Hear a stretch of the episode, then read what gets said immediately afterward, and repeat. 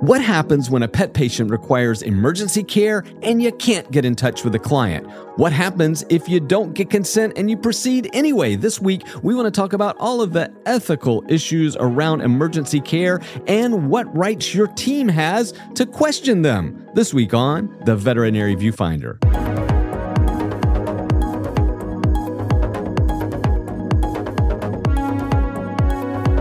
Welcome back to the Veterinary Viewfinder, the podcast that tackles the toughest topics in veterinary medicine. And a tough topic is what do you do when a patient under your care needs emergency procedures and you can't get in touch with the client? Or what about if you're doing something that you haven't gotten consent from the client for? What about your team? Should they question you?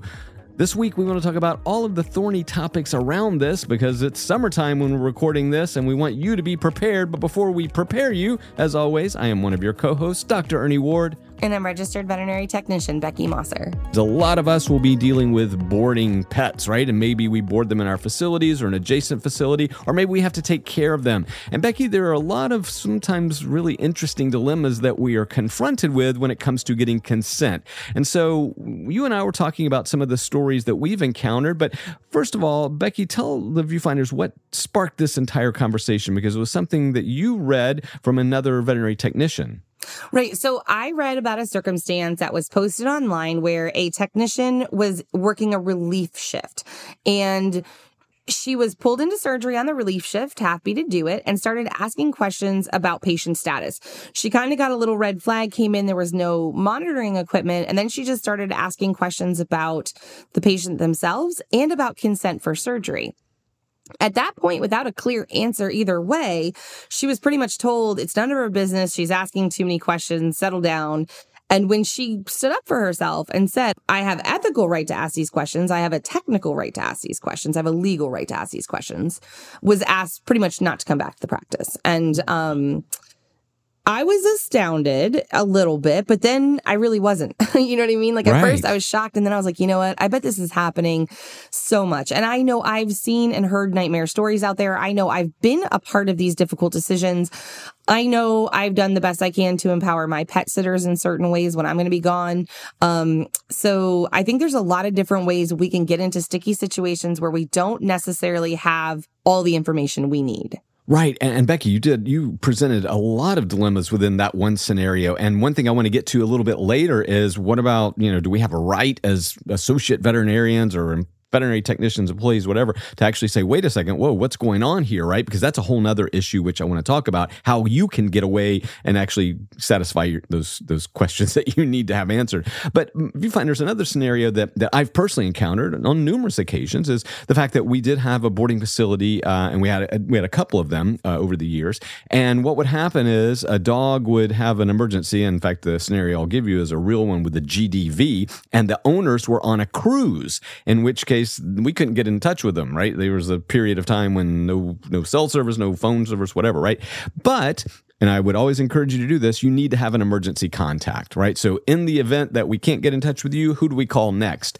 So, we were able to, this situation happens, you know, the, the people on staff recognize, oh my gosh, this dog is bloating, and we run up there and said, GDV. We call, no answers because the crews call the secondary person. And of course, they're like, wait, what? Yeah. and so, sometimes it's really important to make sure that you do it. Remind that person to remind the person that they're going to be an emergency contact because this person had no clue. They just knew that their friends were out of town on a cruise. And so anyway, we walk them through the scenario and they're like, oh gosh, I don't feel comfortable giving you this information. That was a whole other bit of drama, Beckie. But in end result was they did did uh, you know give us um, the permission. And one other little pro tip here, guys, make sure you get a witness to that. So like basically they tell me that it's okay to proceed, and then I hand it off to one of my technicians. Beckie, I don't know if you ever did that, but that's a super important thing to have two people independently be able to verify that, right? So it's not just my word versus yours; it's my word and one of my staff members member's word versus your word, right? Yeah. So, anytime anyway. I've ever had to take anything over the phone, it, it has been a two person sign off. So I think that's smart. Yeah, for sure. Uh, but anyway, you may find yourself in a similar situation. So today we want to have that conversation. And and so I think that what Beckie also presented there was okay, what if you're just kind of doing this on the down low? And and an area that I've encountered what you described, at least tangentially, Beckie, is the fact that I would have people that owned boarding facilities bring in a dog for like dog bite wounds and can Right. you put a couple of stitches there. And I'll never forget Beckie. One time, this dog had a laceration on this on the side, and and uh, you know here I am. I'm, I said I I'm going to put staples, and I said, oh no problem, we'll just do a local and I'll staple it up. And she was like, um. Would it be possible just to put like one or two tiny sutures that maybe they wouldn't notice? And I knew what was up, right? I knew, right? And you're in a sticky situation because that then led me to question, like, you know, do you have permission to do this? So, Beckie, I'm, I'm going to leave it right there because I think I've I've given you a bunch to talk about. well, right. No. What did you do? Like, did you? I, that, well, that last one, this was a a, a, a boarding facility that I, mean, I hate to say this, but they were kind of competitive, right? Because Yeah. we did our own boarding and they did their own boarding. Fair. But she need, she needed us on an emergency situation, and um, she did verify. And, and and again, you know, this is one of those things where you kind of have to take their word for it because you don't have any real documentation. But she said yes that the people signed a release form, and then she was willing to sign a release form stating that. So you know, I covered myself as much as possible, but I did suspect I can't verify viewfinders, but I did suspect that this was going to be one of those things that maybe they didn't tell anybody about unless they ask about it, or maybe they had a different story. I don't know, but we did proceed, Beckie, because they did they did tell us, and they were they signed the form stating that they had permission as the guardian of this this animal. You know, and again, it's all sticky with the laws anyway. yeah. Well, it is, and that. I mean, I guess it's, it's like, what what would you do if a parent came? um came in Yeah. and, and was mad about it. I mean, Right, it- it's it's like, well, I, I I I- we have an obligation, right? Like, and I think that that's one thing we have to like remember is you have an animal who's hurt in front of you, they're in need. You know, I'm not, I don't want to go into the weeds here, but like in emergency situations, a lot of times it's like a hit by a car that comes in that needs to be stabilized. That we don't know who Right. owns this dog. We don't know if anybody owns this dog. Um, and you know, animal control. At least here, they have like fifty dollars to spend on any pet that they bring into an emergency clinic. That's their limit. Um, so we know we can sometimes get like just some basic stabilization done. The clinic has to make a decision if it's life threatening. There's cases that they've had to euthanize dogs without knowing who the owner is because the animal is in severe pain and suffering. Um, all of these are terrifying moments for a veterinarian, right? These are really scary moments. Now you're in a situation where it's not like an emergency, but the dog's hurt. Something's got to happen. It can't be ignored. And, um, it, it, it's a yucky feeling. So I think it's very important at this point, like you said, they're signing off. You have an illegal document that the person who is responsible for this animal at this moment in time, the facility, is signing off saying that they have permission to do this and that, that they are going to accept financial and like emotional responsibility for what happens. Um, what I'm loving that you're bringing up though is how do we even know that the client is going to find out that they were in the clinic? Right. And, you know, uh, viewfinders, we did an entire podcast a few years back on how do you verify ownership, right? Because we were, we were actually talking, Beckie, at the time about like divorce and separation and people that, you know, took the dog and the other partner wanted the dog or whatever.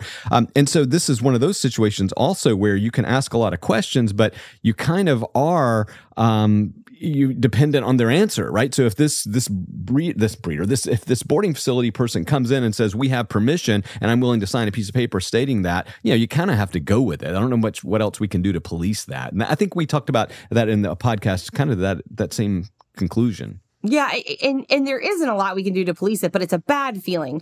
Now, Mhm, I think, like we said, the other side of that is now what are what happens when they're in your care? What happens Right. when you can't get a hold of a client and you have to make those um kind of more difficult split section second decisions. Like for me, I know I'm a cruiser, so you were talking about an instant of a folk of folks that were on a cruise and you had to make a, a life or death decision for their Right. dog.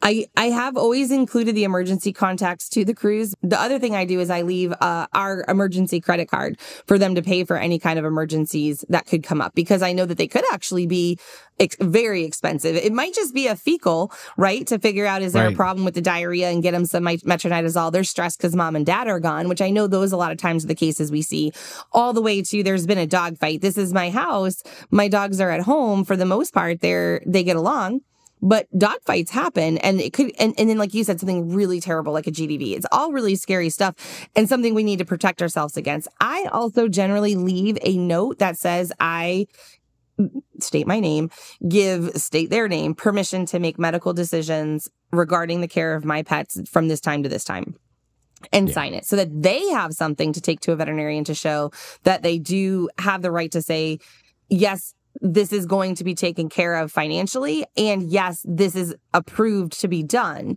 Um, but as a veterinarian i think we and veterinary professionals i think we can get into really hairy positions.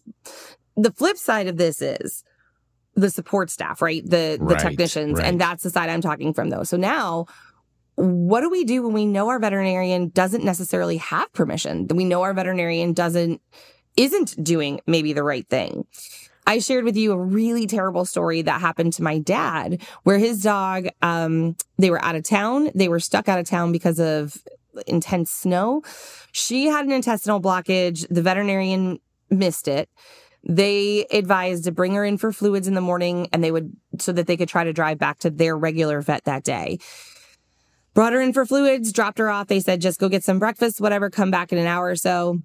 By the time they got back, they had opened her up, attempted to remove the blockage, and she had died in surgery. Wow. They never contacted them. They had cell phone numbers. They never called them. Turned out they didn't even have radiology equipment on site. I don't I don't quite wow. understand that. Um they did not have permission to perform surgery. And and I'll tell you all of you out there right now are sort of like oh my gosh, I would sue them. I'd go after their license. My dad did write a letter to the board and the board said they never got it. But I think the important thing in this moment was sort of he didn't have the emotional energy to fight. He was devastated and yeah, he was right. sad. And he was like, nothing I can do will bring my dog back. He didn't have a, a, vengeance to this veterinarian or the clinic. He simply just wanted his dog not to be dead. The flip side, that, so that situation you and I were talking about me really made me think about what are these support staff feeling in this moment. Oh, by the way, they they charged him for the cremains. They oh, wow. they never gave him her cremains because she he refused to pay for them.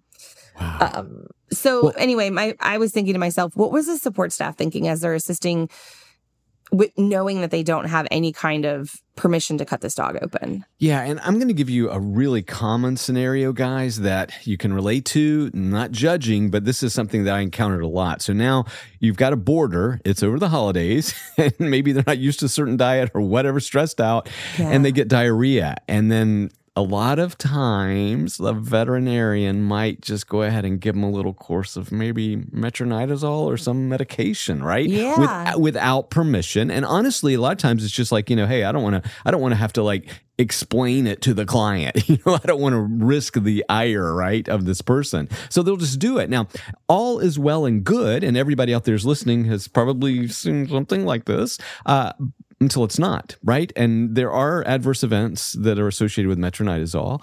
And so, Beckie, you know, it's like all fine unless there's a problem. And then, you know, how do you deal with that? So I think that from an ethical standpoint, you know, how would you feel if you dropped your child off at daycare, right? And it started vomiting and they're like, hey, just give him some Phenergan, give him a little IV, yeah. whatever, right?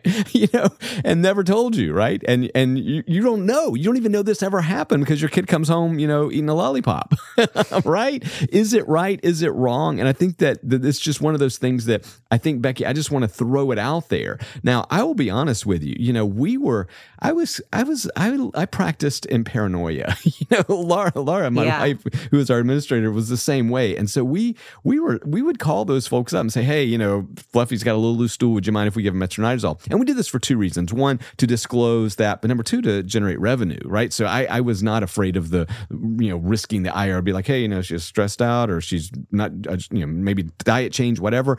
But I, I also wanted to capture the revenue. So we did a fecal or can we do a fecal or whatever it might be. Beckie, how do you feel about those sometimes seemingly innocent little incursions from a therapeutic perspective? Uh, uh, should we tell them? Do we not? What do you do? You have to tell them. Like literally, you have to tell them.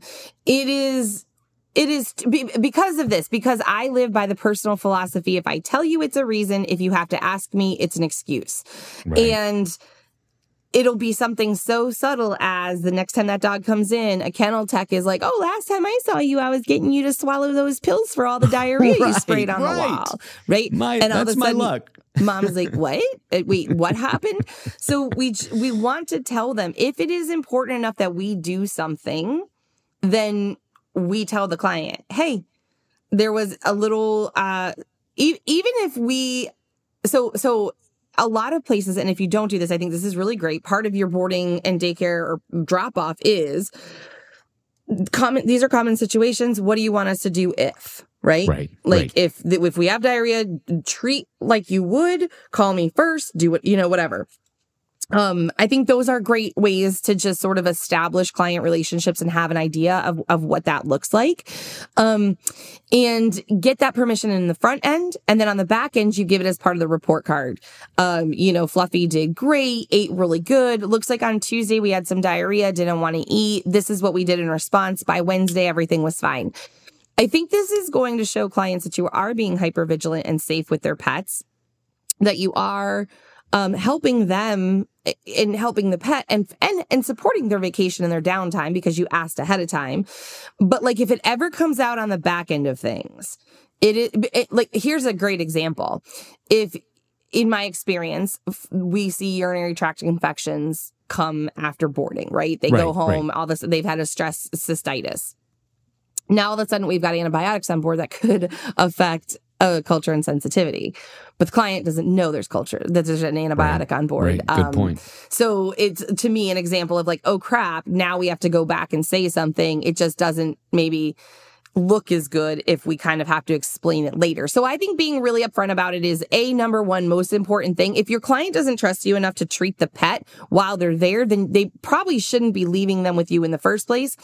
The other part of this, I think, is our ability to train our clients who are not boarding with us. So this is a coachable moment for our clients when they're getting their Bordetella vaccine because they're getting ready to drop off at boarding because they're going to visit, you know, whoever and they're going to be on vacation. Coach your client through, provide them with some templates that say, oh, drop this off with your dog. It's all built in. It's got all our emergency information, our addresses, and permission for us to treat your pet if there's an emergency. Yep, I love that. And again, you know, viewfinders, most of us, when they have the drop off for for surgery care, for staying overnight, for boarding, whatever you may do, we do typically have you know a little statement in there saying that should your pet require emergency care, you know, you're giving us uh, the authority to do so, and you're responsible for any fees incurred and all that kind of stuff. But it, it you do need to go the extra mile. I, I, don't think you can just rely on that statement that nobody read and signed anyway. So I think right. you know, it's just the right thing to do. But Beckie, let's let's kind of go back to this. So all these little situations we've laid out, but let's say that whether it's something as serious as an anesthetic, surgery, or as minor seemingly as metronidazole or loperamide to a you know dog or cat with loose stool in your clinic for boarding, um, what happens? when the staff says, "Wait, is this okay to do?" Like, give us some some scenarios around that, and and maybe your advice on how they can bring that up to the attending veterinarian, you know, in a way that that is diplomatic and non-threatening. It was. Oh. So it shouldn't be threatening for any one of your staff to ask the ethics, the the morals, and the reasoning behind medicine. And if you think that it is, you, I I would like you, you to do some problems, soul right? searching. I'd like you to right. potentially consider some counseling, and I'd like you to look into the definition of narcissism. I think that is appalling. Um, I would respect the daylights out of an employee who would first of all the idea that you have to ask makes me worried right? So yeah. this particular technician walked in there's no monitoring equipment. So she was like oh i see we're missing the baselines so maybe i'll go even further back and just check and see if we're allowed to do this. Um I personally think she did the absolute right thing. Not only did she stand up for herself, she stood up for the patient. She stood right, up for patient right. rights. And she is a registered, credentialed technician who has a license to lose. But more than that, a license that she worked for that she earned for a reason because her pride in her profession. And she has every right when you are asking a support staff member of any kind to facilitate and to assist you in keeping an animal alive and providing patient care, they are entitled, as far as I'm concerned, to all the information you have. Um, nothing should be a secret. Nothing's proprietary in the medical care of our patients. Yeah. And if you don't understand why they're asking the questions, then you have questions to ask, but you most certainly don't have the right to tell somebody it is none of their business while they maintain your patient's life support. Yeah, and viewfinders, the the news media and medical boards are littered with cases where you know people, where veterinarians in particular, and well specifically with medical boards, have done things that were highly inappropriate, illegal, negligent, and malpractice, and all that stuff, and nobody spoke up, right? And then you know upon investigation, it's like, well, yeah, you know they did this and they were doing that, and you know I didn't know what I should do or how to handle it or whatever. So we're just saying, you know, you should feel empowered to bring this up because some of the things might seem minor today, but they could actually lead to much more serious consequences that could involve you.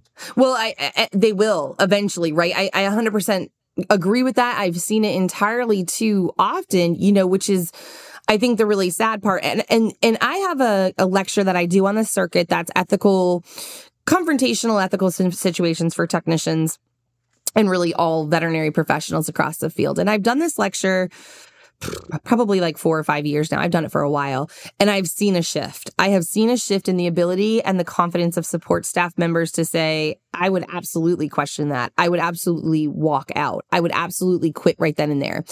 I remember, um, in the very beginning, there was often a note of like, well, I don't want to make the, the vet mad. Right, and well, right, I don't want right. to make the client mad.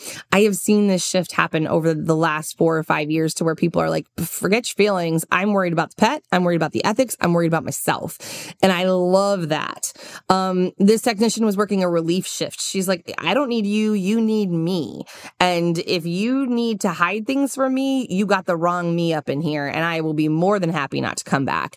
Um, her point of posting it was sort of the like, am I the A here question, right? Like, did right, I, right. was I wrong? Um, she got a lot of support from her colleagues, as I think she should have. In, again, if you are in a clinic and you're being asked to do a medical procedure, you have a right to ask every single question you feel like you need to do to perform your job ethically and safely. Yeah, and you know, if viewfinders, I think the other part of this equation is to ask, you know, okay, Beckie's right. You know, back back twenty years ago, this would have been you know sacrosanct. You would have said, "Oh my gosh, I would never She's dare fired. speak out." Her, yeah. Right? Yeah. Oh, yeah. Yeah. And if you did, oh, you and you would never get another relief job ever. That's the other part of it. Right. Yeah. Right. But I think that number. I, I think there are a multitude of reasons, but some of the important factors are number one, the profession has grown, so in size. So anytime there's more of us, you feel more protected, right? Herd mentality, and it's like you know, there's more of us. Second thing is we're sharing stories more openly. Social media is one of the this is a facilitator of that, right? But but just again, just being able to hear people like Beckie speak on the, these topics, which were not talked about 20 years ago, that really accelerates change as well. You know, Beckie, you guys know more than you did 20 years ago. I mean, your knowledge base is eh, light years beyond what it was, right? Well, I mean, we, have got VTSs, and, and now yeah. you know the question, right? I was going to say, I think we know what we knew 20 years ago. I don't think we were ever second class citizens. I just think there were less credentialed staff members. And so there were less of us in our position. There was less of yeah. us in our profession. So it was filled by non professional individuals. And those are non credentialed individuals who were at the mercy of on the job learning. We're still not only as baseline educated, but even going beyond that. But your baseline credentialed educated technician who has a credential, is passed their VTNE, or um, has every single, you know, ed, are educated individuals who and, and I don't think that has changed a whole lot over the 20 years. Just the availability and the acceptance of our role and the acceptance of our of our knowledge is I guess what I want to say is a gentle pushback is we didn't change, the industry did. We didn't change. They started to accept us for who we are and include us. And that is the important part. And that's the allyship. That's the inclusion that yeah. comes in this profession that we're seeking because we have always been highly educated, driven professionals. That's why there is a VTS because they continue to push themselves further and, and farther and harder.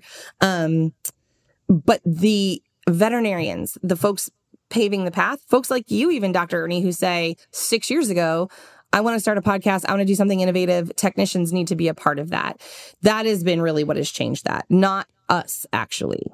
Yeah, and I, we've got a long way to go because uh, you know I hate to remind yeah. the viewfinders, but just a couple years ago at the AVMA, there might have been a veterinarian who spoke up and said you guys were like camels. And camels in tent. Yeah, yep. you know, so so anyway, you know, I still think we got a long way to go, but but I agree with you, right? I mean, we're trying to change the confidence of of our support staff and veterinary technicians is just growing, and that's important because you know if you think about this on the human side, Beckie, I mean, you know, there are a lot of layers there that ensure. I mean, yeah, like there are, I'm sure sure that it happens probably a lot more frequently than we'll ever know about, where there are RNs that are like, hey, I don't know if this is the right drug or treatment or procedure or whatever, right? I mean, and, and again, that's the way it should be. We should be working collaboratively, and that means sometimes giving a different opinion, right? Because this is only benefiting patient care. That young veterinary technician who spoke up about, wait a second, are we even supposed to be doing this? Do we even have permission to do this? We don't. We don't even have the equipment to do this. Do they know that? Um, I think they were not trying to say you're a bad vet or a bad clinic. They're trying to say, are we doing things the right way? And honestly, Beckie, had that conversation, I'm guessing, gone like this, yes, you know, yeah, we've talked to the client. They know that we don't have this or that or the other, um, but they know it's the best we can do for their their pet, uh, and they're happy. You know, we're, we're glad we're able to help them. I think it's a very different outcome as far as that that social media post goes. What do you think? Oh, I mean, one hundred percent yes. And in general, I guess just I'm kind of like, who do you think you are? That you don't have a right, right. to include your team in the medicine. Um, and, and if you're in a clinic where they're not treating you like you have the right to be included in medicine as an equal, like because yeah. information is not execution, right? Like, so just because you know it doesn't mean you're taking over the surgery. It, it's your, it's you're fulfilling your role. You need to be seen as an equal team member in your position, um, within this profession. And I keep saying that, you know, our role is a profession, not a position. And so if you cannot accept us and, and treat us as professionals, you don't deserve us. And you can figure out how to do that surgery by yourself since you're the only one entitled to that information. I am so this. mad.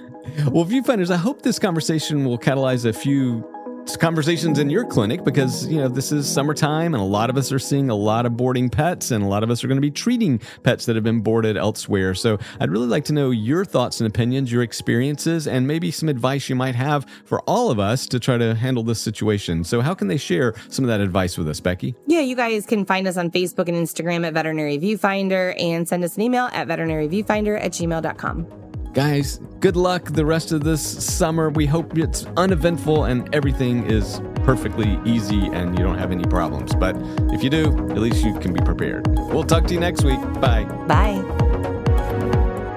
All right. What do you think? Pretty good.